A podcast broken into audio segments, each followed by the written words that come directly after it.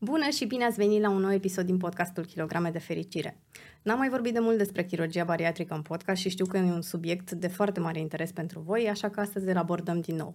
Am lângă mine un om din uh, garda veche, să zicem așa, a bariatriei, un om care s-a operat undeva la începuturile bariatriei în uh, România și care are foarte multă experiență în zona asta și care și-a făcut o misiune din a susține oamenii care aleg să se opereze, astfel că este un psihoterapeut cu foarte multă experiență în lucrul cu persoanele care aleg drumul ăsta al uh, chirurgiei bariatrice. Astăzi este alături de mine Cristina Fedorovici, care îi mulțumesc din suflet pentru că a acceptat să vorbim despre un subiect atât de sensibil. Mulțumesc tare mult pentru invitație și abia aștept să povestim.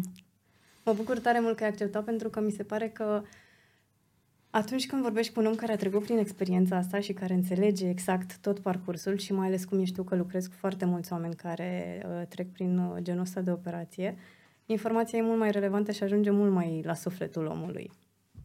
Așa că sunt recunoscătoare pentru că ți-ai făcut timp. De cât timp ești tu, Cristina, operată? De 15 ani wow. și un pic. Wow! Deci nu mă înșel când zic că ești din garda veche. Da, am fost uh, pacientul cu numărul 40 și ceva la, wow. la chirurgul nostru. Wow, la chirurgul nostru, da. Și Cristina operată de domnul doctor Munteanu. Ce tare! Cum era, cum era pe atunci? Era cam la începuturi, așa. Era foarte, foarte la început bariatria în, în România. Existau doar doi chirurgi bariatrici pe atunci. Um, nu existau informații decât de, de la acea mână de, de pacienți operați înaintea mea, care erau, cum spuneam, extrem de, extrem de puțini. Sim. Uh, și inclusiv uh, echipele bariatrice nu știau foarte multe lucruri despre viața de după, uh, de, de, după operația bariatrică, iar ăsta, eu consider totuși că ăsta a avut și un mare avantaj pentru noi pacienții de atunci, pentru că ne-am uh, am fost cumva nevoiți să ne creăm o comunitate comunitate care a tot crescut uh, an de an și am avut aproape și pe uh, medicii noștri. Uh, tocmai e... pentru că era uh, și pentru ei uh, erau, uh, da, abia intrați în, uh, în zona asta de, de chirurgie și atunci aveau nevoie să ne vadă și dincolo de uh, salon și ce exact. se întâmplă imediat postoperator, să vadă cum ne adaptăm uh, la uh, nou stil de viață, cum uh, ni se schimbă viața, cu ce, uh, dificult, ce dificultăți întâmpinăm pe parcurs și și practic am, uh, da, comunitatea asta s-a creat în jurul lor, cu ajutorul nostru a pacienților, a tot crescut, a tot crescut și am învățat împreună unii de la ceilalți cam la ce să ne așteptăm și astfel am putut să și predăm mai departe pacienților care urmau după noi. Ce frumos și vă mulțumim pentru treaba asta. Cristina vorbește despre comunitatea de pe Facebook, care se numește uh, Grup de Suport Chirurgie Chirur- Bariatrică. Da. Chirurgie Bariatrică Grup, grup de Suport. Este una din cele mai mari comunități ale oamenilor uh, operați din România, din care și eu m-am inspirat în momentul când uh, m-am gândit dacă să fac sau nu operația. Acolo sunt expuse foarte multe povești ale oamenilor care au trecut prin asta, oameni care au, sunt bine acum, oameni care poate au avut complicații, oameni care se gândesc să facă operația și au nevoie de informații. E o comunitate mare și super faină acolo, așa că dați join dacă aveți, dacă aveți nevoie de suport în zona asta. E, astăzi e mai ușor. Ai mai mult acces la informație, uh, echipele de chirurgi uh, știu exact ce fac și și pot susține pacientul mm-hmm. în mhm. drumul de după și sunt foarte multe experiențe expuse în uh, online în zona asta.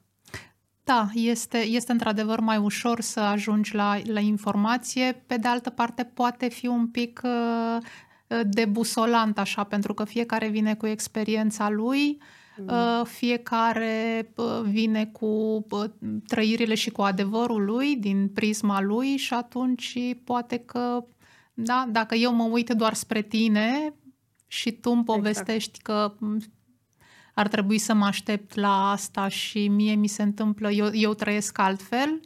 Uh... Exact. Și eu cred că e o experiență unică, așa cum și alegerea uh-huh. echipei de chirurg uh, este unică și trebuie să fie după sufletul tău, să simți tu că vrei să-ți lași viața în mâinile uh-huh. echipei respective. Cred că um, e foarte important ca oamenii care își doresc să facă chestia asta sau care se gândesc la asta sau care chiar au trecut prin asta să nu se compare cu experiențele celorlalți. Pentru că suntem total diferiți, experiențele sunt diferite, nu știu, la nivel emoțional le percepem diferit, la nivel fizic diferit. De exemplu, pentru mine cel mai greu a fost emoțional. Mie mi-a fost greu să accept că a trebuit să fac operația asta. Uh-huh. Pentru alții emoțional a fost super ușor și a fost mai greu fizic și tot așa. Și atunci, uh, cu cât uh, înțelegi mai bine că uh-huh. experiența ta e unică, cu atât ți mai bine după. Da, de, de este totuși important să uh, să stai de vorbă cu specialiștii și înainte și să ai pregătirea preoperatorie, să ți se explice mm, ce, da, la ce te poți aștepta, dar că se poate întâmpla și, mm, și diferit și așa mai departe. Adică mi-amintesc de o uh, doamnă proaspăt operată care mi-a dat un telefon pe la 10-11 seara, nu știu cât era, uh, Uh, foarte speriată să uh, îmi spună că ea crede că chirurgul de fapt n-a operat-o Oh. Pentru că cu toate persoanele cu care ea vorbise, i-au spus că te simți rău, că te doare, că nu poți să bei apă imediat după operație, că, da, cum... Iar ea nu simte niciun fel de durere, a reușit să bea și apă fără să o doară Uh, vede că are niște pansamente pe abdomen, dar este convinsă că chirurgul doar a intrat, a închis-o la loc și nu a operat-o pentru că ea nu wow. simte ce i s-a spus că ar trebui să simtă. Wow. Asta da exemplu de fiecare experiență mm-hmm. e, mhm. e unică. Da, foarte tare. Bănuiesc că era doar o bănuială la ei. Da, da. da. Era, era operată, da. Crezi că astăzi chirurgia bariatrică e văzută și percepută mai pozitiv decât acum 15 ani? Cu siguranță. Cu siguranță, pentru că astăzi aproape mm, orice om are pe cineva, dacă nu în familie, dacă nu printre prietenii apropiați, măcar un coleg, un vecin, uh, pe cineva care, care s-a operat, dincolo de persoanele publice care apar uh, în mm. media și povestesc despre faptul că s-a operat și atunci e cumva, adică a intrat într-o oarește normalitate, nu mai e cum era acum 15 ani când ți era și frică să spui că, că te-ai operat pentru că de principiu erai uh, privit uh, uh, cu, cu, cu, cu spaimă în, în primul rând de către persoanele apropiate, cărora le păsa de tine și erau mm-hmm. cumva cum să faci așa ceva, da, te-ai nenorocit, da, o să, o să, o să. Uh, ți-ai tăiat un organ uh, perfect sănătos și o să, o să ai de suferit acum. Asta pe de-o parte. Pe de altă parte, era văzută ca o, mm, uh, o metodă pentru puturoși. E, încă mai e pe locuri. Încă mai așa. este, dar nu chiar atât de mult. Da, mie îmi place să zic că oamenii care gândesc așa ar trebui mai întâi să opereze și apoi să vorbească. Mm-hmm. Și îmi permit să zic lucrul ăsta pentru că am fost și în partea cealaltă a baricadei mm-hmm. și mi-aduc aminte că atunci când vedeam emisiunile pe TLC cu viața la 300 de kilograme, ziceam, frate, cât de nesimțit să fii să ajungi să te operezi. Mm-hmm. Și uite că a venit viața și mi-a arătat că nu era despre nesimțire, mm-hmm. că era despre cu totul altceva. Și cred că experiența asta m-a învățat foarte mult să nu mai judec, indiferent despre ce vorbim, pentru că nu știi niciodată ce îți rezervă viața. Și nu știi niciodată ce se află în spatele problemei mm-hmm. respective și în spatele trăirilor omului respectiv. Da, și nu este chestiune doar de voință atunci când vorbim de un diagnostic de obezitate și de a uh, Uh, putea să mănânci echilibrat o perioadă suficient de îndelungată încât să se și vadă rezultate sustenabile. Uh, iar din punctul meu de vedere, eu consider că persoanele cu obezitate care mm, s-au luptat mulți ani cu obezitatea sunt uh, cele mai puternice persoane și cu o voință chiar foarte, foarte mare. Adică nu știu câți oameni care n-au trecut printr-o cură de slăbire drastică oh. sunt în stare să zile în șir doar să bea niște lichide sau cum era cândva supa de varză oh, da. sau da, un măr pe zi sau un grefruit pe zi și așa mai departe. Adică chiar îți trebuie voință să da. poți să faci asta în condițiile în care ai deja un diagnostic de obezitate care te împinge să mănânci mai mult, unde foamea se simte altfel, unde adică e, este foarte complexă boala și atunci nu e, da, da. Nu, nu este deloc chestiune doar de voință. Și e și un act de curaj, pentru că mm-hmm. îți trebuie puțin curaj să faci un pas atât de mare pentru, pentru tine. Mm-hmm. Cum ai ales să devii uh, psiholog uh, bariatric, să m- zic m-a așa. ales, m-a ales bariatria, de fapt.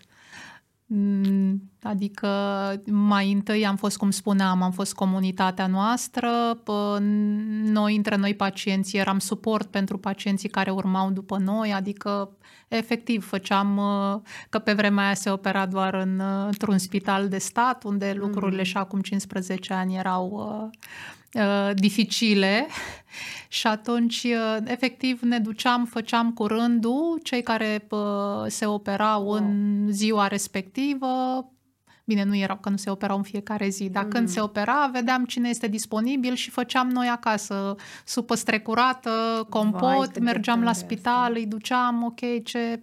Că erau oameni din toată țara veniți sau chiar și dacă erau din București, adică da? Noi știind exact prin ce trece omul ăla și știam uh, și ce să-i ducem și ce să-i facem și cum să, să le, să le pregătim. Mm. Și atunci a fost, adică așa a început. Mi-a plăcut enorm de mult uh, treaba asta și cum spuneam, comunitatea asta s-a tot, uh, s-a tot mărit.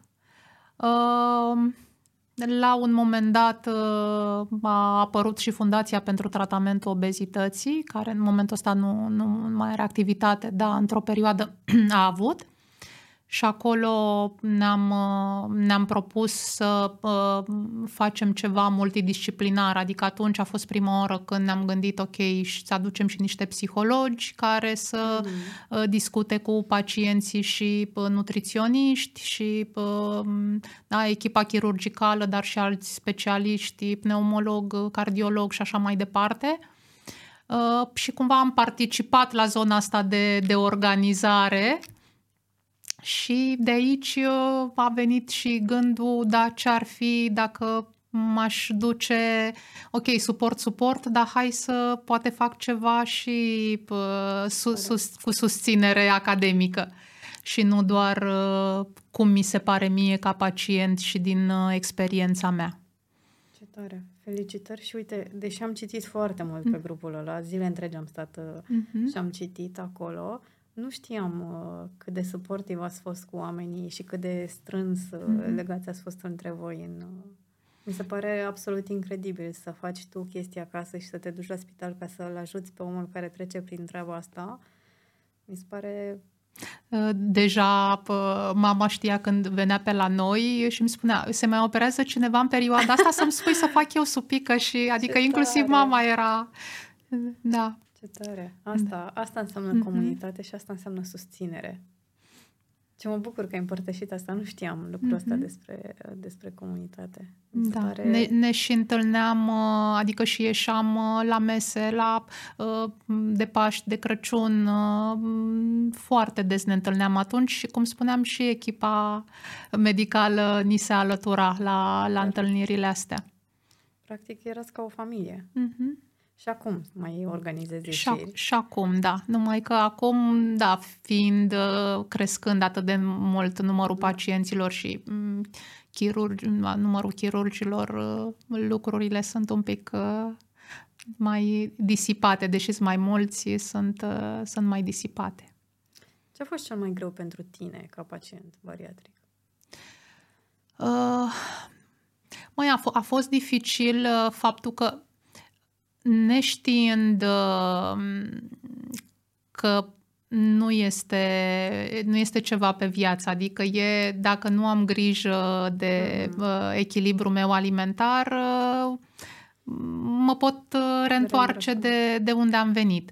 Uh, da, evident că medicii noștri ne spuneau asta, dar știi cum e, până nu te dai tu cu capul de sus, exact. nu.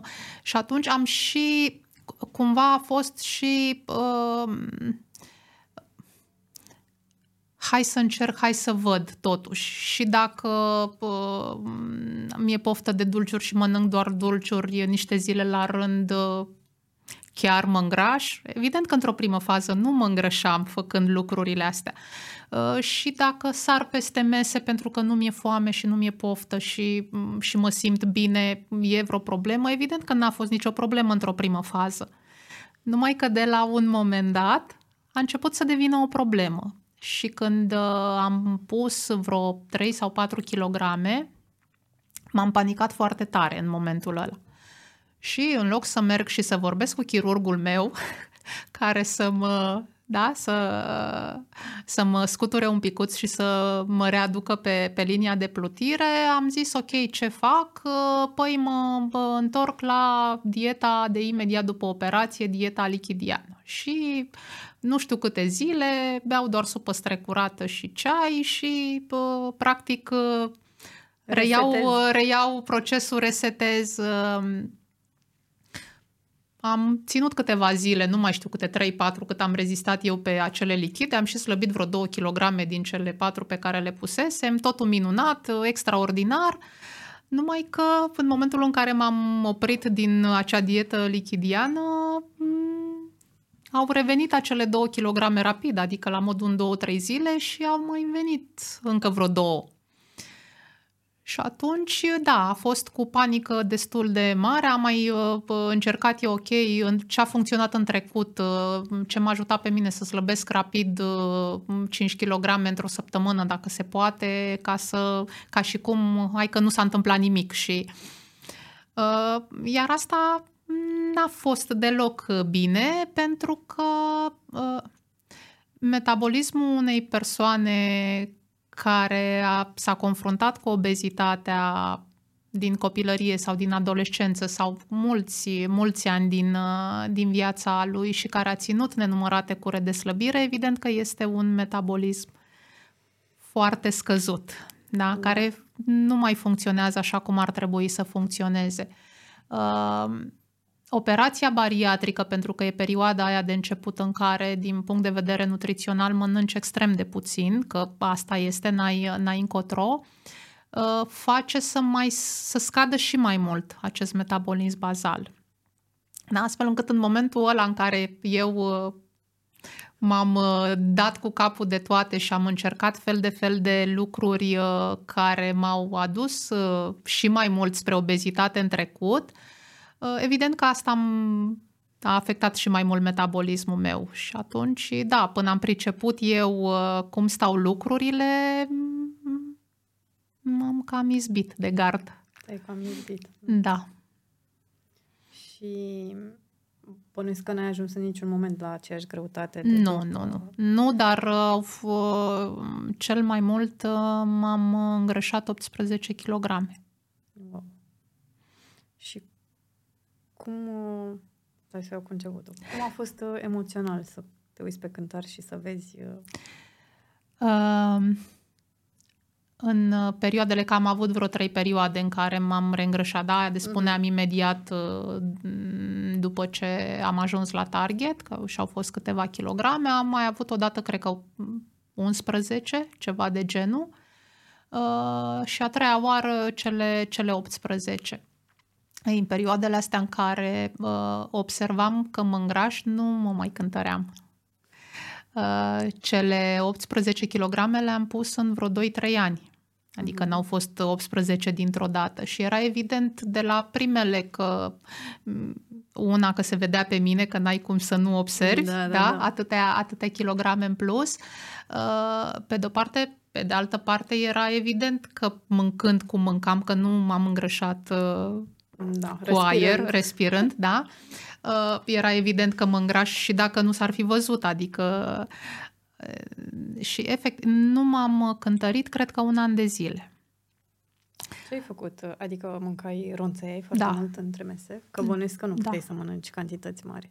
Da, cantitatea de mâncare pe care eu acum o mănânc este aceeași pe care o mâncam și la un an de zile, adică undeva 100-150 de grame, depinde de consistență. Dacă este ceva foarte solid, nici nu pot mai mult de 120 de grame. Deci stomacul este la fel cum era la un an după operație, nu, nu și-a mărit volumul dar de ciugulit, evident că poți ciuguli de dimineață până seară și să mănânci o tavă de plăcintă, dacă vrei, de când te trezești și până te culci. Da.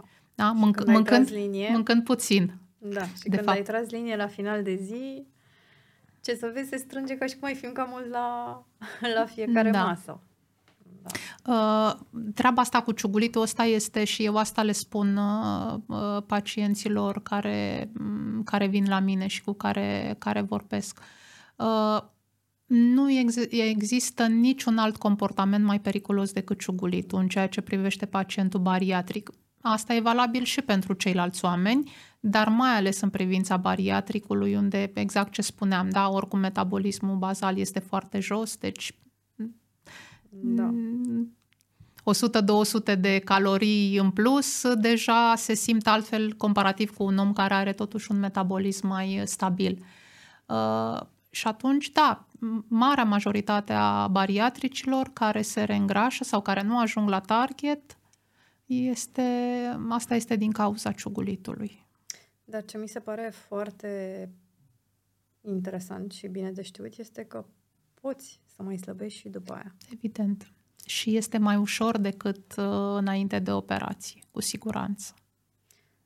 Uh, o să spun o întrebare directă. Te rog. Pentru că mi se pare... Te rog. uh, nu te-ai reoperat. Nu.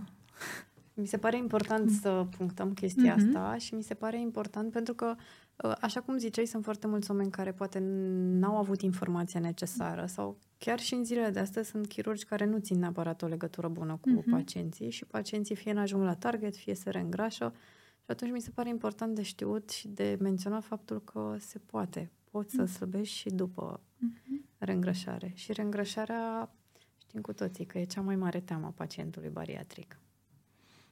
Adică da. nu cred că am întâlnit uh, vreun pacient, inclusiv noi operați, care mm-hmm. să zică, aia, mie mi-e frică că o să mă reîngraș. Mm-hmm. Mm. Este cea mai mare teamă. Da, pentru că este, adică în momentul în care, ok, ai, ai curajul și faci asta și investești atât de mult în emoțional, în primul rând, ca să nu mai vorbim și de financiar oh, și da. de, uh, da, cum ești privit de ceilalți oameni că ok, ai făcut-o și pe asta și tot nu ești în stare să, n-ai fost în stare să, da. Să, să rămâi slab. Uh, da, e, e justă frica asta, dar cum spuneam, atâta timp cât ai grijă și faci tot ce ține de tine să nu te duci spre ciugulit, uh, lucrurile, mm, da, parcursul poate fi unul destul de, destul de lin. Uh, din păcate, treaba asta cu ciugulitul este, da, ciugulitul este un mâncat emoțional, evident, dar nu este doar un mâncat emoțional. Uh, este, este o dependență, dar este o dependență care pleacă, pleacă și dintr-un uh, comportament neadecvat legat de mesele mele. Uh-huh. Da? Și atunci e, cumva intri într-un cerc vicios în care ți este dificil să, în, în momentul în care uh, realizezi unde ești, deja s-a instalat dependența. Iar cu da. Da, dependențele nu, nu e suficient să realizezi că s-a instalat, trebuie să și muncești ca să ieși de acolo. Uh, și cum spuneam, e, uh, sunt mult mai mulți pacienții care greșesc imediat postoperator mâncând mai puțin decât mm. ar trebui să mănânce, mă rog, în fiecare, da, ținând cont de fiecare etapă prin, uh, prin care trece. Pentru că, pe de-o parte, nu le mai place mâncarea și știi și tu, gusturile sunt un pic, da, nu, da. mâncarea nu mai are un gust prea plăcut, mare parte din mâncare, nu-ți mai este foame pentru că nu-ți mai este foame o perioadă, uh, te simți da, pă, mai cu, e și dureri. Mai, da, pă, îți este și un picuț frică că dacă nu tolerezi oh, da. aia, dacă nu tolerezi cealaltă, dacă îmi pică greu, dacă așa, plus că mai este și entuziasmul ăla de început când în fiecare zi te urci pe cântar și mai vezi acolo măcar 100 de grame în minus. Uh, și atunci to- toate astea te pot duce foarte ușor în zona în care să mai degrabă să nu mănânci decât să mănânci. Oh, da. Adică e un efort mult mai mare să mănânci decât să nu mănânci. Și cum spuneam, da, vii deja cu un metabolism deficitar. Operația în sine, da, faptul că mănânci puțin îți mai ia din, uh, din basic ăla. Dacă și tu tragi și mai jos decât oricum este jos, uh, te duci, da, te duci în yo-yo când te îngrași cu 500-600 de calorii pe zi și evident că nici nu ai cum să supraviețuiești cu 500-600 de calorii prea, prea multă vreme. Ei, ori în momentul în care faci, faci asta, evident că corpul tău și creierul tău îți tot trimit semnale să mănânci ceva, da? că e pe avari. Și evident că nu te împinge să mănânci un pic de cărniță. Te împinge să iei un covrigel, o aluniță, un biscuite, o bomboană de ciocolată, da? că ai nevoie de energie. Da. Și pe principiu, da, oricum ce, am luat doar o gură, că oricum n-am putut mai mult, da, dar dacă iei cât o gură din sfert în sfert de oră, cum spuneam, da, poți mânca o tavă mare da, da. cu plăcintă într-o zi. Da. Așa, gură cu gură, fără să fără să-ți forțezi stomacul. Da. da? Și în momentul în care ajungi acolo, cum spuneam, dacă deja am stat o perioadă acolo, da, creierul nostru învață că ăla este traseul da. pe care i l-am uh, așternut și va, ne va tot împinge să, să facem asta. Evident, există soluții, da? Când ajungi aici, numai că nu, nu, nu merge să o iei doar în, dintr-o singură direcție da? în momentul în care ai ajuns deja la, la dependența de ciugulit și trebuie să mergi cu toate, cu toate variantele, adică să-ți aranjezi și, uh, și să te forțezi să înveți să mănânci și din nou cele trei mese, să nu sar peste ele, să mănânci suficient, să mănânci pendelete, să stai jumătate de oră la masă, lucru care da, lucru care este foarte, foarte greu, mai ales în contextul de viață pe care îl avem, în care suntem mm-hmm. din ce în ce mai pe fugă, mereu într-o agitație și... Dar... Uh, cred că e singura variantă. Nu prea avem încotro. Da. Creierul nostru are nevoie de un anumit timp ca să înregistreze faptul că noi mâncăm, undeva 15-20 de minute, ori dacă masa mea durează 5 minute, nici n-a ajuns informația la creier. Da, ajunge o informație, că da, stomacul e plin și transmite o, dar e, da, creierul e bulversat, adică, ok, păi ori am mâncat, ori n-am mâncat, că eu nu, practic, creierul nu ne-a văzut mâncând. Și atunci, dacă nu învățăm să mâncăm pendelete, da, e foarte greu și mie mi-a fost foarte greu să mă obișnuiesc să fac asta. Adică, efectiv, eram cu uh, ceasul pe masă, luam un dumicat, cum a învățat domnul doctor, un dumicat, am, am lăsat acămurile jos, am mestecat de 25-30 de ori, dar am și aș, am mai stat după aceea, da? Adică e nevoie să stai câteva minute după fiecare dumicat până da. Îți tai următoarea bucățică și, și, și o bagi în gură, pentru că altfel n-ai cum. Da? Mai ales la, la început când mănânci 50, 60, 70 de grame de mâncare, tot în 30 de minute trebuie să le mănânci. O, da. Atunci le mâncam așa, de frică. Uh-huh. Pentru că mi-era frică, ok, dar dacă mi se întâmplă ceva, uh-huh. dacă mă doare, dacă mi-e rău, e, după ce trece perioada aia și vezi că uh-huh. nu ți-e rău, nu prea mai ții așa cont de, de uh-huh. recomandări. Asta te-a ajutat să uh, slăbești din nou? Da. Uh, de fiecare dată când m-am îngrășat a fost pentru că am ciugulit, de fiecare dată când am slăbit a fost uh, pentru că, ai eliminat pentru că am eliminat ciugulitul. Da. da. M-am reîntors la mese, ok, am poftă, n-am poftă, îmi place, nu-mi place, asta este, am în farfurie ceea ce știu că trebuie să am în farfurie și stau aici și fac să-mi placă. Ca Bine. să pot... Uh... Poți să și dai gust mâncării să-ți placă. Evident. Ce... Bine, dacă te pricepi la gătit. dacă nu, mai e mama, soacra. Mm-hmm. mai, găsim, mm-hmm. mai găsim soluții. Deci, practic, uh, ai renunțat la ciugulit, mm-hmm. oricât de greu a însemnat asta. Uh, ai făcut și sport? Iș. Iș. Da, e... Asta cu sportul, pentru mine e o dorință foarte mare și îmi place foarte mult și îmi dă mm-hmm. o mhm. senzație foarte bună și îmi dă energie. Dar sunt și perioade în care nu reușesc să mă țin. De exemplu, acum când filmăm noi, cred că am vreo două săptămâni de când am făcut uh, sport. Și când zic sport, mă refer că n-am făcut sport din ăla, în sală mm-hmm. cu greutăți, dar mișcare, mers pe jos, uh, nu-mi lipsește. Da, de asta încerc și eu să fac. Uh, îmi las câte o oră pauză printre terapii și da. măcar, măcar mai umblu pe acolo pe străduțe. Măcar da. pașii să-i fac cât, cât se poate în fiecare zi. Da. Că, așa cum ziceam și altă dată, mișcarea asta făcută mersul pe jos e mult subestimat uh-huh. și, de fapt, e foarte importantă și aduce un plus uh, corpului pe care poate nu-l simțim așa, dar care pe termen lung se resimte foarte mult. Uh, zi un pic despre partea asta de suport uh, psihoterapeutic pentru pacienți. Uh, e nevoie de el înainte de operație, e nevoie de el după, e nevoie de el pentru că sunt uh, oameni care consideră că nu au nevoie de așa ceva și că ok, s-a operat și o să-și facă treaba operația, mm-hmm. dar uh, eu pe pielea mea am simțit că slăbitul nu e doar despre ce mănânci, e și despre ce stă în spatele kilogramelor în plus. Eu am făcut uh, terapie, cred că vreo 3-4 ani înainte de operație și am continuat uh, și după operație, mm-hmm. într-adevăr nu cu un uh, specialist în chirurgie bariatrică, dar uh, cred că e foarte importantă susținerea. Uh, mie mi se pare că este esențială.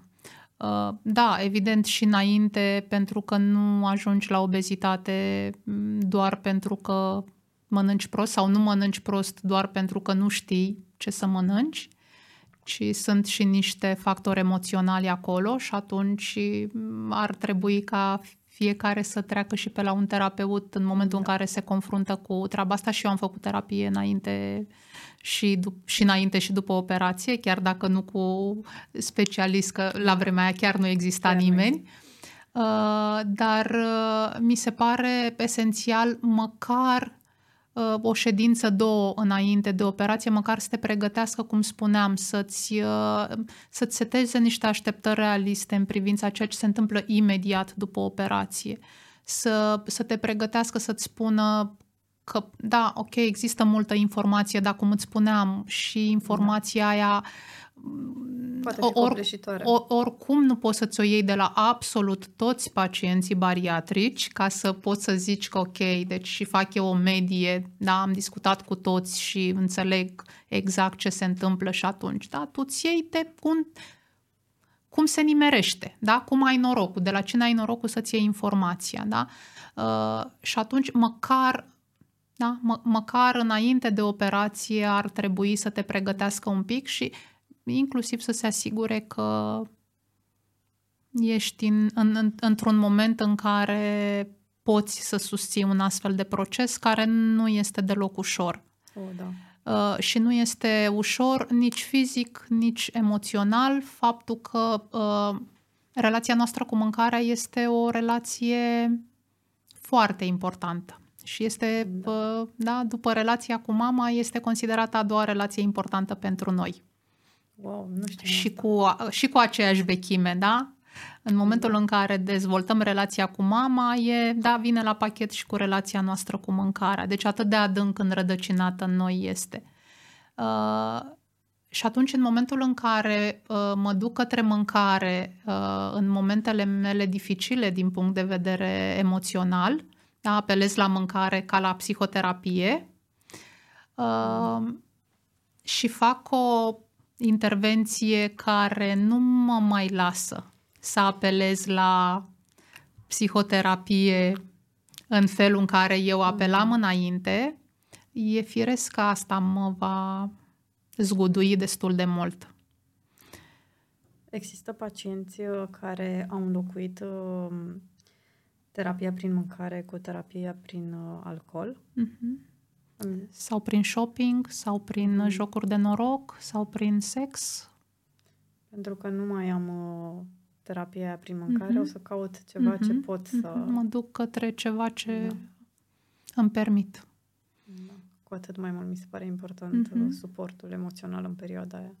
Și una e cum te susține emoțional familia acasă și zic, hai că o să fie bine, hai că e greu acum, dar o să fie... Și alta e cum te ghidează un specialist care știe ce stă în spatele comportamentelor mm-hmm. respective, care a mai lucrat cu pacienți de genul ăsta.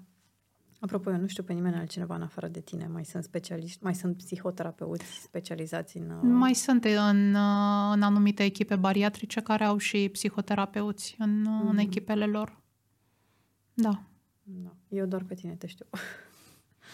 Um, mi se pare foarte important. Adică um, cred că parte din uh, succesul procesului și din mm. succesul de a rămâne normoponderal are legătură și cu susținerea emoțională pe care o primești și cu ghidajul cumva. Mm-hmm. Că uneori e greu. Uneori uh, te simți copleșit. Și mi-aduc aminte că îl sunam pe doctor Munteanu și ziceam că eu nu știu dacă am făcut bine. Mm-hmm. Și după asta a fost în primele trei luni, când oricum mă panicam destul de, de mult și emoțional mi-era greu să procesez chestia asta, dar după trei luni, când deja n-am mai simțit, stomacul s-a vindecat, începeau să se vadă rezultatele, deja începea să se instaleze ideea de a făcut bine. Mm-hmm. A fost cea mai bună decizie pentru mine. Și astăzi cred că a fost cea mai bună decizie pentru mine. Dar n-a fost un drum ușor. Mm-hmm.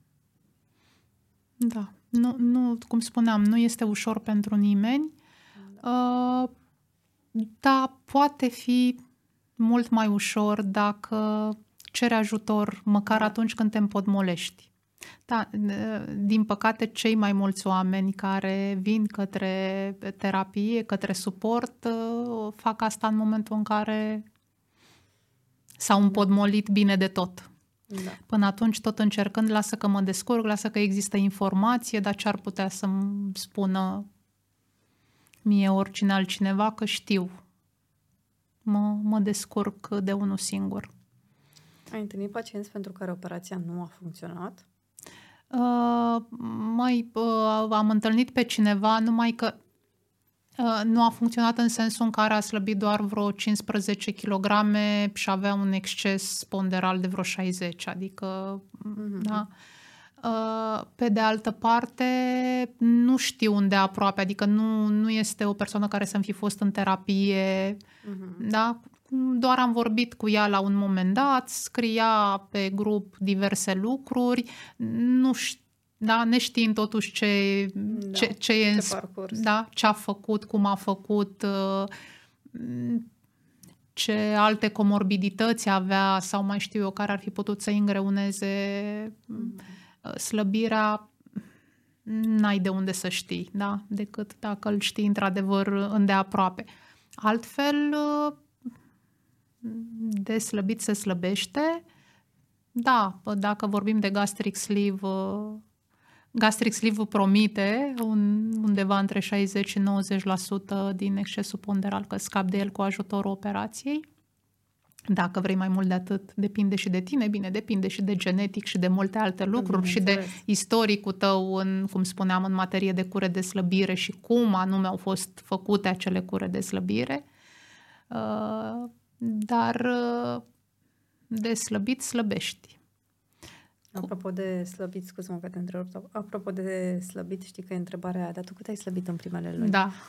Asta mi se pare una dintre cele mai uh, grele lucruri și toxice în același timp, să compari parcursul mm-hmm. tău și numărul de kilograme care ar trebui să se raporteze strict la tine și la excesul ponderal pe care l ai, excesul de grăsime mm-hmm. pe care l ai, pentru că una este să te operezi la 80 de kilograme, deși poate poate nu e neapărat uh, candidat uh, omul de 80 de kilograme și alta e să te operezi la 115.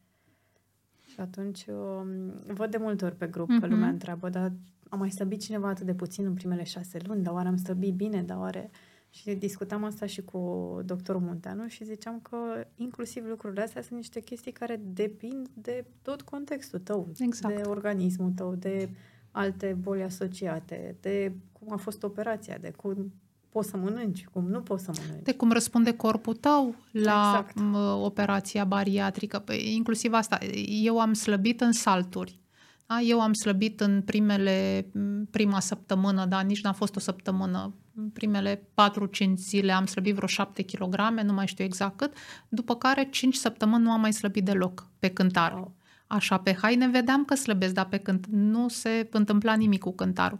După care, în următoarele 3-4 zile, am mai slăbit vreo 5, 6, 7 kg, dar așa, adică, da? După care iar am avut vreo lună în care cântarul nu s-a mai clintit, da? Păi, și tot procesul meu așa a fost. Uh, imaginează-ți panică, mai ales că, da, vorbim da. de acum 15 ani când uh, chiar că nu mai întâlnisem pe nimeni ca mine da. care să slăbească atât de, atât de, de însalturi. Pe de altă parte, pe la 10 luni am ajuns la target, adică... Ok. Dar, uh, da, așa a răspuns corpul, corpul meu tău, la da. această traumă a operației. E, e atât de personală toată treaba asta și atât de, nu știu, intimă să, mm-hmm. să întrebi oamenii cât au slăbit, cât... Uh, și mi se pare uh, la fel de intimă și poate, nu știu dacă exact intim e corect, e cuvântul corect, dar alegerea echipei cu care mm-hmm. te operezi, alegerea locului în care te operezi, că e debate ăsta, cum te operezi în România sau în străinătate. Mi se pare că sunt lucruri pe care ar trebui să le decizi doar tu, luându-ți informația de peste tot de unde ai nevoie, dar ar trebui să fie decizia ta așa cum o simți tu, pentru că, in the end, nu poate fi nimeni responsabil mm-hmm. pentru experiența pe care o vei avea.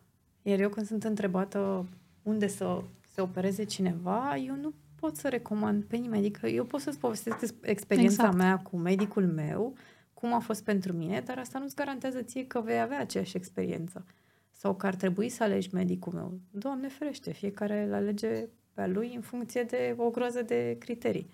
Eu le recomand oamenilor să mai ales că acum informația este foarte multă da. și să, să caute, să citească, să uh, da, caute după cuvintele cheie numele medicilor și să vadă și să citească și printre rânduri și eventual să scoată la o cafea pe vreun pacient operat de acel medic să-l întrebe și în mod direct niște lucruri, adică să, să-și facă uh, Uh, Dosărelul. Un dosare. Da, păi da. ce mă interesează pe mine? Păi pe mine, pe mine mă interesează să știu că uh, chirurgul ăla e al, aproape de mine, că dacă mi se întâmplă ceva la 12 noaptea, eu să-mi permit să-l sun la 12 noaptea dacă consider exact. că e atât de, de urgent să-l sun și el să-mi răspundă.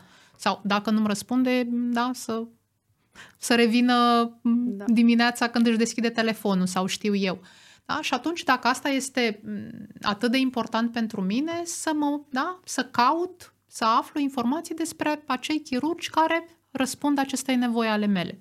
Dacă mă interesează să fie uh, cel despre care se spune că este cel mai bun în domeniu, atunci mă îndrept spre, da, de, depinde exact. de ce este important pentru mine.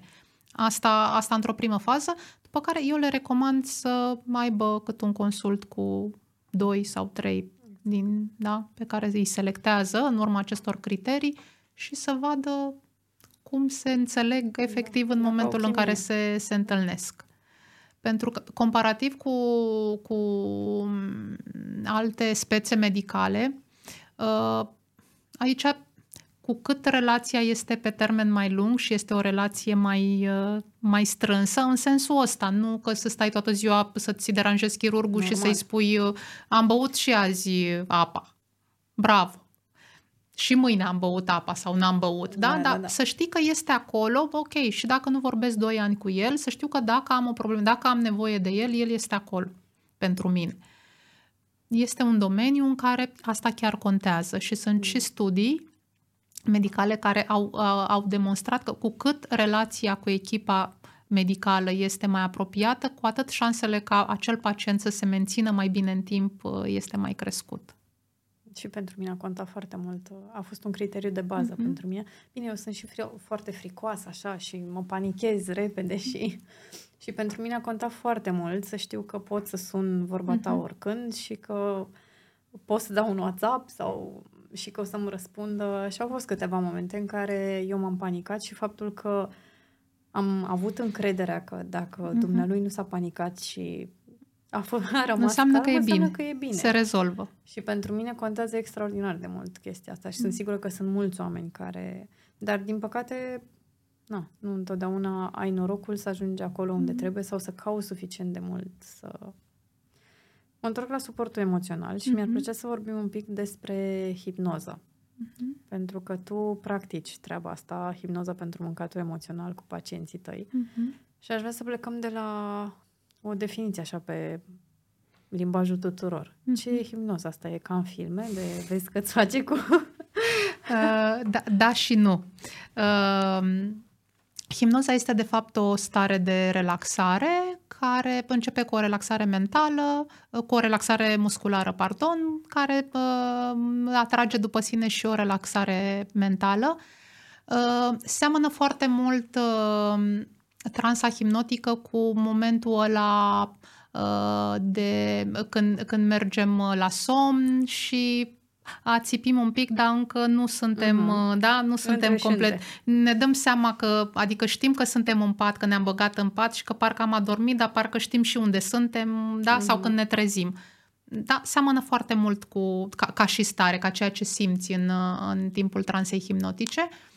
Uh, iar hipnoza face ca uh, conștientul să fie un pic adormit, dar doar un pic și nu de tot, adică da, controlul rămâne, rămâne în continuare la tine, nu poate terapeutul să te facă pe tine să faci ceva ce contravine moralității tale sau ceva ce tu nu vrei să faci, da? Nu okay. încă, da? Tu ești, chiar dacă ești în transă hipnotică, nu știu, dacă e ceva ce, să zicem, că un terapeut ar vrea să te ducă într-o zonă care contravine moralității tale, în, în momentul respectiv tu pur și simplu ești din, da, blochezi, ești din okay. blochezi uh, informația respectivă. Da? Deci, cum spuneam, conștientul este un pic adormit uh, și inconștientul este un pic mai tras decât de, de obicei, pentru că uh, scopul este ca informația, me- mesajele care da, vin în timpul transei hipnotice să treacă mai ușor de bariera conștientului și să se ducă mai ușor în inconștient și ulterior transe mm-hmm. hipnotice, inconștientul să se comporte ca și cum da, aia ar fi realitatea. Și mai pe concret așa, ca să, uh, ca să înțeleagă oamenii, este dacă uh, eu, de exemplu, îți spun ție acum că începând din acest moment tu Uh, vei mânca uh, echilibrat, trei mese pe zi, uh, vei mânca preponderent proteină, îți vei ține carbohidrații într-o zonă safe, vei bea minim un litru și jumătate de apă pe zi, vei face mișcare cel puțin de două ori pe săptămână la sală și în fiecare zi minim 8.000 de pași și uh-huh. da, ce, ce mai vrei tu să, da, să, să incluzi în stilul tău de viață, dacă ți-o spun așa pur și simplu, tu nefiind în transă hipnotică, conștientul tău vine și zice, da, bă, bine că îmi zici tu. Ce să vezi, că eu mă chinui să... faci în locul meu? Eu, da, eu mă, aș vrea eu să fie așa, dar ce să vezi că nu e așa. Ori, dacă ești în, în transă hipnotică, informația asta are șanse să treacă, cum spuneam, de, de barierele mhm. conștientului și să se ducă în inconștient, iar inconștientul să o preia ca și cum, da, asta este realitatea mea. Începând din acest moment, eu mănânc trei mese pe zi, preponderent proteină, beau minim un litru mhm. jumate de apă, da, și to- toate acele lucruri. Și, da, ulterior, transei hipnotice, pentru că hipnoza funcționează, adică pare importanță ce se întâmplă în, da? în, în zilele următoare, în perioada următoare, inconștientul transmite da, de acolo informațiile și tu te comporți ca și cum mai este realitatea. Cam asta face, așa, în linii foarte, foarte pe scurt, ce face hipnoza. Ok, nu e spălare pe creier. În niciun caz. Și are rezultate?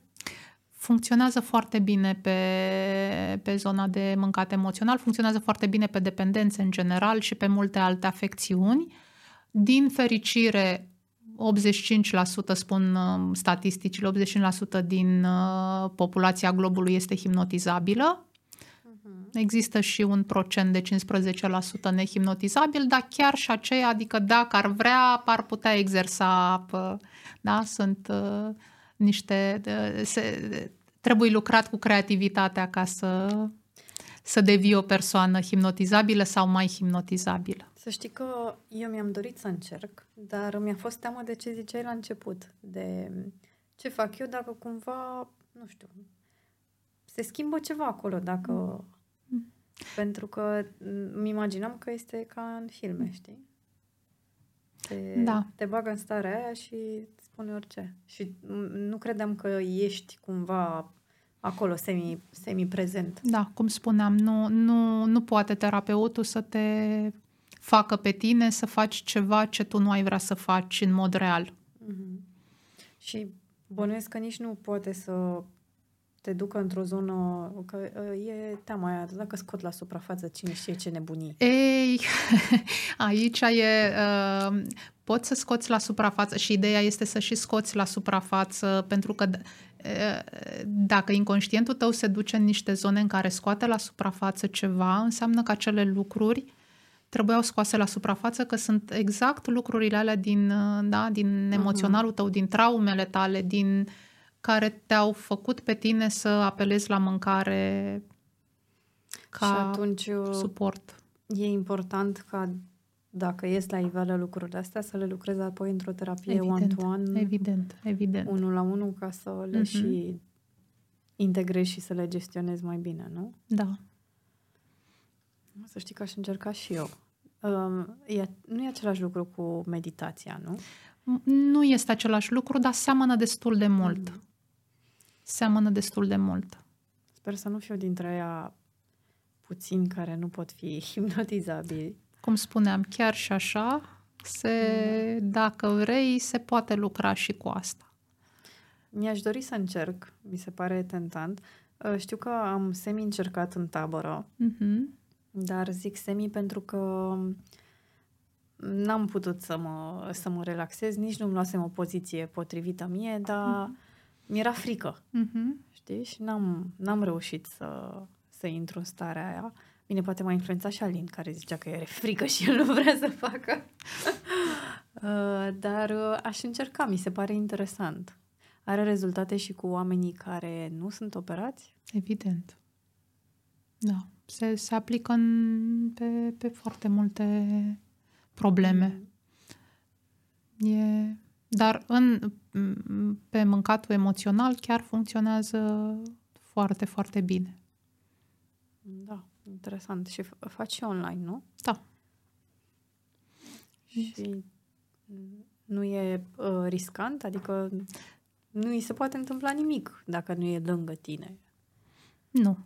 Pentru că uh, mulți au frica, ok, și dacă totuși adorm, și mai ales fiind mm. online, dacă adorm și nu mai pot să mă trezesc și rămân așa adormit. Nu rămâi așa adormit.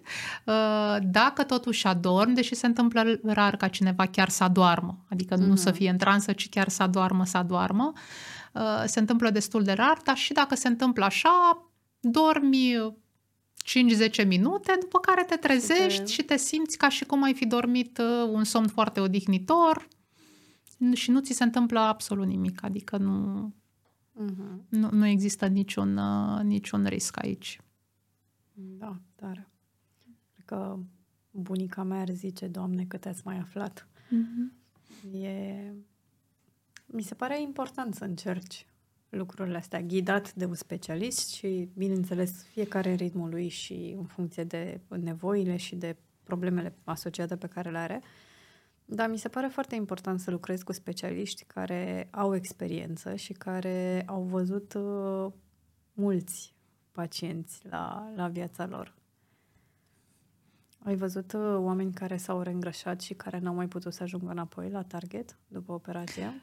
Uh, da, din, din păcate, ideea este că dacă te îngrași până pe la 10-15 kg, deși e dificil, sunt totuși șanse să, uh-huh. să revii la, la, la, la greutatea de, de, pe care ai avut-o la target.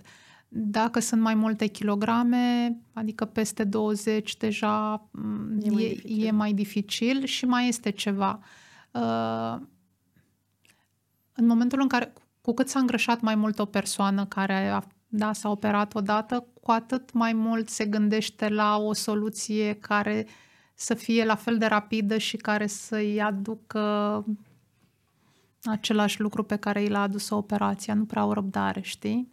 Pentru că, da, să slăbești 20 de kilograme după o intervenție bariatrică, după ce te-ai reîngrășat, da, 20, nu este ușor. Adică tre- da. trebuie să te pregătești că îți va lua destul. Și nu e ușor nici să accepti că, uh-huh.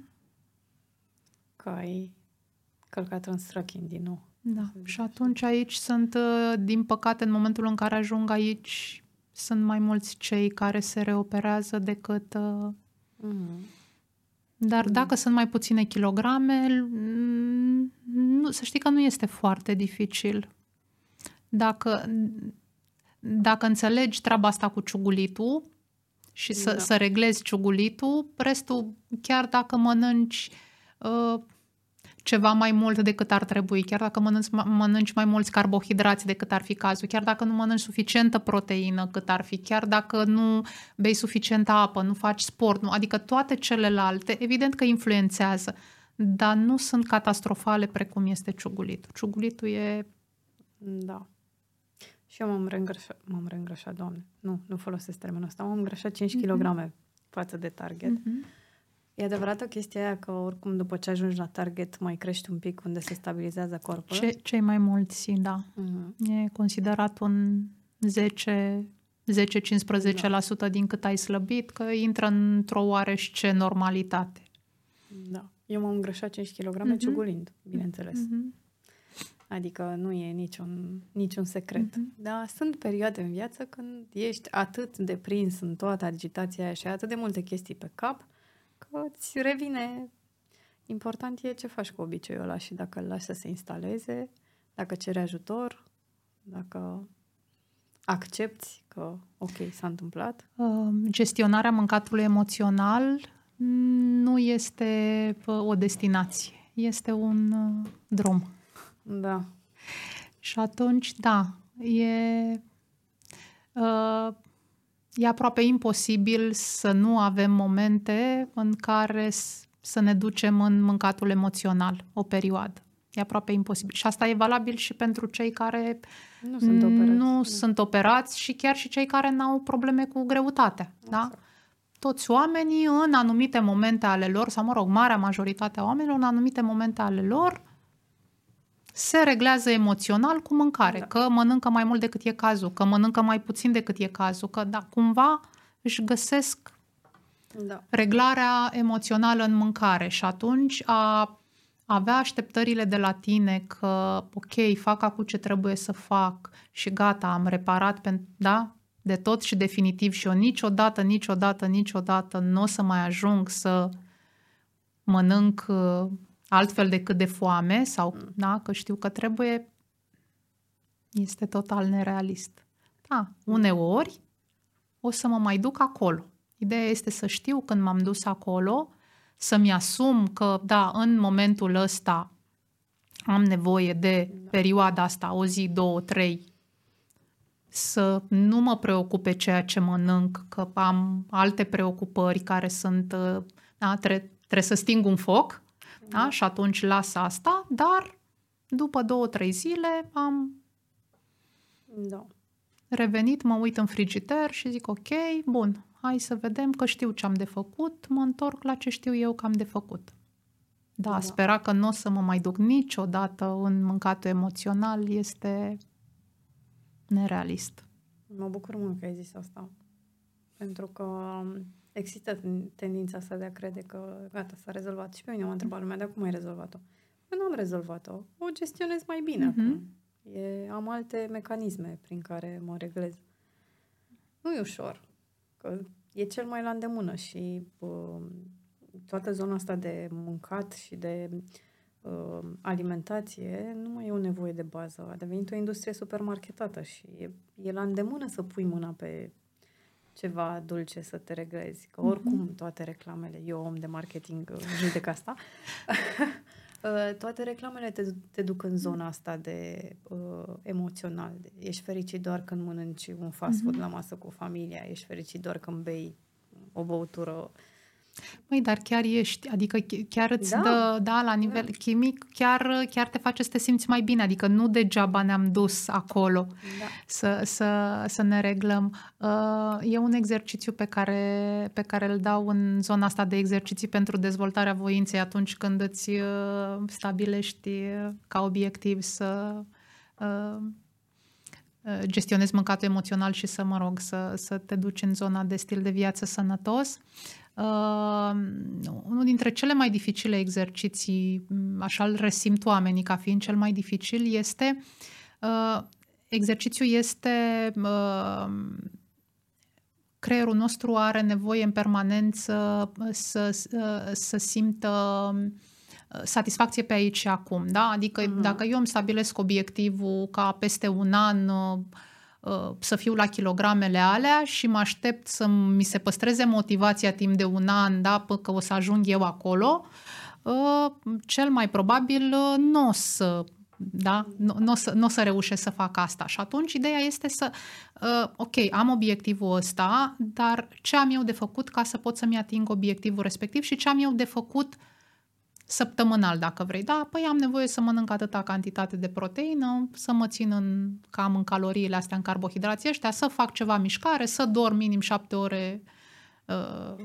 pe, pe noapte, să da, fac mișcare, adică lucrurile pe care știm că mm. trebuie să le faci dacă vrei să slăbești sau să te menții sau pentru un stil de viață sănătos. E, ideea este să uh, îți faci o autoevaluare săptămânală, băi, hai să văd, în săptămâna care a trecut, uh, cât m-am ținut eu din planul, da, prin planul pe care mi l-am făcut și dacă mă țin măcar 70%, că nu mă duc spre 100%, că e foarte probabil să... Dacă mă țin măcar 70% din ceea ce eu am stabilit să fac, atunci mă recompensez cu ceva.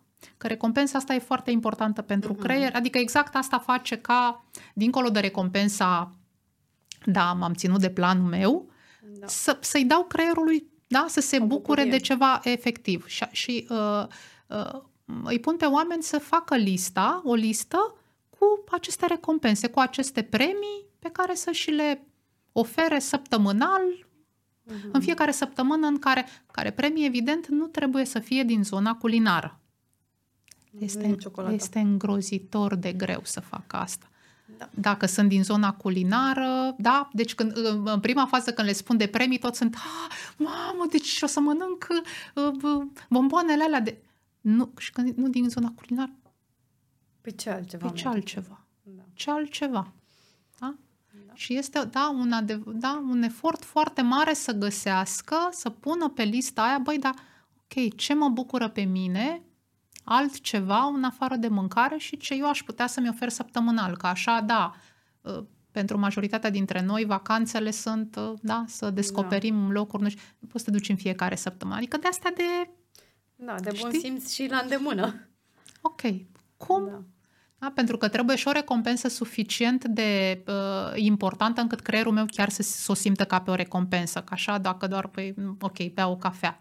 Păi, bea o cafea în fiecare zi, adică, sau da. Am cumpăr o carte. Păi cumpăr cărți. Da, da, da. De câte ori găsesc o carte care îmi place, mi-o cumpăr. Adică nu e tocmai... Da? Creierul meu nu o să îmi mențină da. mie voința la nivelul la care eu am nevoie pentru orice. Și atunci, da, e, este un exercițiu foarte dificil. Da, nu e imposibil. Evident că nu. Și cred că dacă îl exersezi, ajungi să descoperi lucruri care îți aduc o bucurie foarte mare, uh-huh. pe care le ține acolo, uh-huh. într-un colțișor, sau le luai, uh, nu știu, for granted. Și asta este și răspunsul la, ok, și cum mă reglez altfel emoțional atunci când am nevoie să mă reglez altfel decât prin mâncare. Păi exact da. făcând din lucrurile alea care pe mine de fapt mă bucură și pe care nu, nu mai știam că mă bucură pentru că totul avea legătură cu mâncare. Da. Eu recunosc că în perioada în care m-am îngrășat foarte tare, m-am îngrășat foarte tare într-un an de zile, pentru mine mâncarea era singura bucurie. Uh-huh. Nu, altceva nu mi-aducea bucuria, era bucuria mea, eu la mine acasă cu punga mea de dulciuri și uitând Mi-aduc aminte televizor. de punga ta. Da. Că povestea de Da. La modul pungă-pungă. Da, totdeauna mm-hmm. era o pungă și mă și gândeam cum să iau chestii care să dureze mai mult, știi? Mm. Să nu fie dintr-o singură bucată, să fie ronțailă de aia ca să, ca să dureze plăcerea mai mult. Mm-hmm. Și mi-a zis o dată tipul de la Mega, ca multe dulciuri. Am avut așa o inspirație de moment și am zis să merg în vizită la niște copii. Dar el mă vedea în fiecare seară, că era același om la același magazin. Se zice, da, în fiecare seară da. eu merg în vizită. Niște copii, da. da. Adică sunt și momente de astea în care te simți și lumea îți atrage un pic uh, atenția, dar când ai bucuria ta, a trecut repede ce a zis mm-hmm. tipul. Mm-hmm. Eu am ajuns acasă, am văzut de dulcele meu, a fost bucuria vieții mele. Ai avut complicații după operație? Adică, nu știu, intoleranțe ai dezvoltat? Nu, n-am, uh, chiar n-am avut nimic. Uh, singurul uh, lucru negativ, dar nici măcar pe asta nu pot să leg, nu știu dacă are legătură cu operația, este o anemie pe care am descoperit-o pe la patru ani după operație, dar nu știu dacă, pentru că înainte de operație oricum nu făcusem investigații, deci nu știu dacă da. exista și înainte. Mama toată viața ei s-a chinuit cu anemia, bunica mea la fel, adică s-ar putea să fie pur și mhm. simplu ceva genetic și nu uh, să, să n-aibă legătură neapărat cu operația, deși uh, malabsorția uh, pacienților cu gastric sleeve pe, pe fier e undeva pe la 35% dintre pacienți fac malabsorție. Deci ar putea fi asta cauza sau să, mă rog, influențeze ceva mai mult. Da, asta e singura uh-huh. problemă pe care o am de uh, reparat uh, da. anual.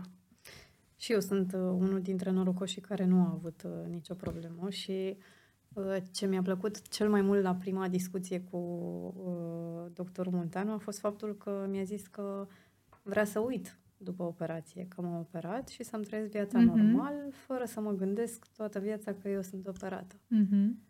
Și asta m-a convins că e doar de bine.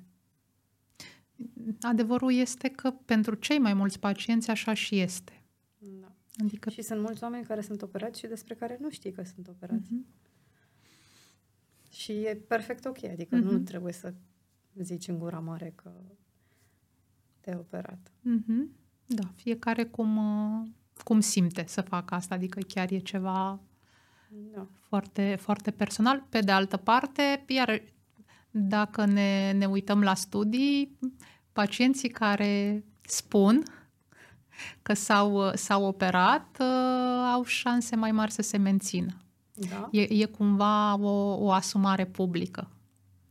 Da? La, la nivel inconștient, eu îmi asum, da, pot să vin să spun în gura mare, mm-hmm. uh, pentru că am intenția să-mi fie foarte bine după operația asta. Dacă mie mi-e frică că și cu asta o să o dau în bară, mai degrabă nu spun ca să mm. nu existe, da? să n-am martori, că am apelat și la operație și tot da, n-am da, fost da. în stare să slăbesc. Da, lucrurile astea mai degrabă sunt la nivel uh, inconștient. Conștient, uh, spui, da, da, e da, viața mea, nu vreau să știe. Mm-hmm. Nu. Uh, în realitate, când o spui, uh, îți, îți asumi cu totul. Da. Decizia.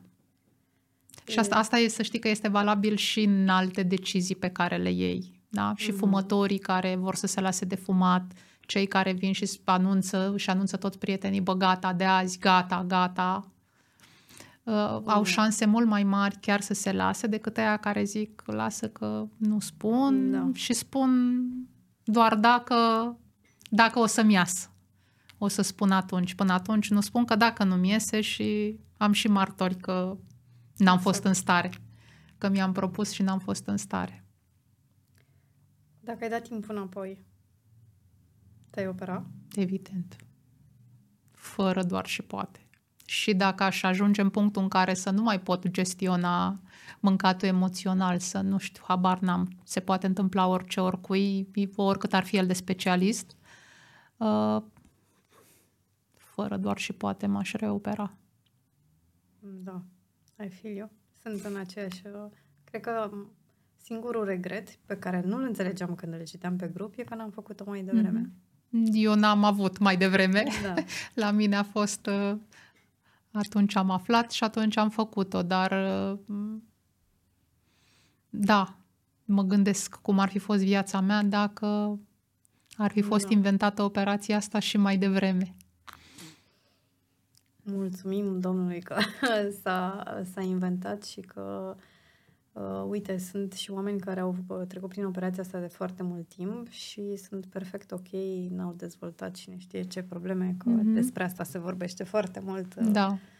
Și nu se recomandă Da, operația. sunt niște mituri care nu au nicio, nicio legătură cu realitatea, sunt doar mituri și atât legate de da, cancer la stomac sau mai știu eu ce, ce minuni se mai tot uh, vehicula. Parcă în ultima vreme nu mai sunt chiar atât de... Da, de când de... operația e mai promovată mm-hmm. și se vorbește mai deschis despre treaba mm-hmm. asta, e adevărat că sunt și câteva uh, cazuri super mediatizate, indiferent din ce țară mm-hmm. sunt, dar uh, până la urmă cred că e important să știm că e o operație care are niște riscuri, ok, Evident. sunt gestionate foarte bine de uh, chirurgi și sunt destul de puține raportat la numărul de operații, dar există. Adică Evident. în momentul în care semnezi, mi-aduc aminte ce am semnat cu o seară înainte, am și vrut să citesc tot, dar uh, știi cum e, și pe prospectul mm-hmm. de la aspirină. Exact. Scrie toate. Mm-hmm. Și atunci e important ca decizia aia să fie a ta, nu împins de la spate de familie sau de prieteni, și să-ți asumi că, da, ok, se poate întâmpla ce scrie acolo. Pe vremea mea nu exista acest contract. Dar am avut o primă discuție cu uh, Gabi Zugravu, cu uh, doamna doctor anestezist pe care o iubesc din tot sufletul meu. Măi, și m-a speriat atât de tare atunci. Bine, și ei erau speriați, cum spuneam, mm-hmm. și pe, după mulți ani am ieșit cu ea la o cafea și mai povesteam atunci și uh, îmi spunea, băi, inclusiv mi-a zis, nici măcar nu știam exact până unde putem să mergem cu calmantele pentru voi, că era, era ceva atât da. de nou și pentru noi și nu știam stomacul ăsta proaspăt operat, cât ce putem, cum putem, până unde să... Și da, nu... Între timp lucrurile au evoluat în, oh, în da. bine foarte mult de atunci, da. Și prima, acea primă discuție mi-a zis, nu, mergi acasă, te gândești, da, eu zic că nu e cazul. Uh, eu zic că e cazul să vezi cu dieta cum faci, ce faci, că există riscuri, că există... Deci am plecat atât de supărată de acolo, zic, da. Am stat, eu mai m-am gândit, până la urmă am revenit și am zis, nu, eu, eu sunt în continuare... Ce tare uh, sigură că vreau să, vreau să fac asta și a fost, chiar ea a fost unul dintre medici care au venit acolo cu mine în sală, au stat la capul meu, m-au mângâiat și mi-aduc aminte că mi-a zis că, evident că eram foarte speriată și mă mângâia așa pe, pe creștetul capului și mi-a zis stai fără grijă că eu nu plec de aici, de lângă tine și tu când o să te trezești, primul lucru pe care o să-l vezi o să fiu tot eu aici care te mângâi pe tine pe cap, da? Ok. Adică aia a fost ultimul lucru pe care mi-l aduc aminte, mi s-a tăiat filmul și într-adevăr când am deschis ochii, ea era acolo, mă mângâia, vorbea cu mine, mă întreba diverse, da? Ce, ce se întreabă pacientul după o anestezie generală și, și am zis, în gândul meu atunci, ok, te-am iertat pentru că m-ai speriat atât de tare la prima, la prima discuție. Deci nu am semnat acel contract, dar am avut-o pe doctorița Gabi Sugravu care... Da, mi-aduc aminte, acum că povestești, uh, mi-au lăcrimat ochii pentru că mi-aduc aminte când m-a trezit și mi-a zis, hai gata că ați dormit destul. Mm-hmm. Asta e primul lucru pe care l-am auzit uh, când m-am trezit și uh, vocea domnei a fost așa, deci înseamnă că sunt bine, dacă mm-hmm. o aud, uh, sunt mm-hmm. bine. Îți mulțumesc foarte mult pentru tot ce ai împărtășit. Îți mulțumesc pentru grupul ăsta minunat pe care l-ai creat și pentru susținerea pe care ați oferit-o împreună de la începutul bariatriei în România. Mi se pare, pentru sufletul meu este incredibil de frumos să pot să stau de vorbă cu oameni care au trecut prin chestia asta cu foarte mult timp. și care au contribuit și la decizia mea, pentru că eu decizia am luat-o după ce am citit foarte multe lucruri pe, uh, pe grup, și de bine și de rău, uh-huh. dar uh, fix cum ziceai, mi-am făcut o listă cu doi chirurgi la care voiam să merg și primul s-a întâmplat să fie uh, doctorul Munteanu și a fost atât de pe sufletul meu încât... Uh, N-a mai fost nevoie și de, N-a mai fost și nevoie. de al doilea. Și m-a convins uh, în momentul în care m-a întrebat dacă vreau uh, și am zis în mintea mea, zic, hai că zic da, că era mai, zic, sigur, undeva prin decembrie are loc, deci până atunci, noiembrie-decembrie, mă mai gândesc. Și mi-a zis, miercurea viitoare, vreți? Mi-a picat fața. Și am zis, nu, și acum ce zic? Uh, nu mă așteptam, dar uh, atât de multă încredere am avut în dumnealui încât am zis, ok, eu o fac. Am plâns în fiecare zi până la operație. Mm-hmm. I-am și zis, domnul doctor, de când v-am cunoscut, plâng în fiecare zi. Dar uh, cred că este de departe cea mai bună decizie pe care am luat-o în viața mea pentru mine. Și nu, nu încurajez operația. Nu despre asta e vorba. Încurajez uh, oamenii să ia decizia potrivită pentru ei, să aleagă oamenii mm-hmm. potriviți pentru ei, specialiștii potriviți pentru ei, la momentul potrivit pentru ei. Mm-hmm. Deși mi-ar fi plăcut să o fac mai devreme, atunci a fost momentul potrivit. Exact. Okay. Îți mulțumesc foarte mult pentru tot. Cu drag. Mulțumesc și eu pentru invitație. Și sper să ne mai vedem, să mai vii pe la noi. Mm. Oricând. Cu mare drag. Mulțumim mult. Vă mulțumim și vouă pentru că ne-ați ascultat și sunt absolut convinsă că ați ajuns până la final. Nu uitați să dați un subscribe, să ajungă informația asta la cât mai multă lume, dați și un share. Și dacă aveți nevoie de suport, nu uitați să dați join și pe grupul de Facebook Chirurgie Bariatrică Grup de Suport, pentru că veți găsi acolo mulți oameni care împărtășesc din experiența lor și vă, vă, vă vor răspunde la multe întrebări. Veți găsi acolo răspunsul la foarte multe întrebări. Mulțumesc!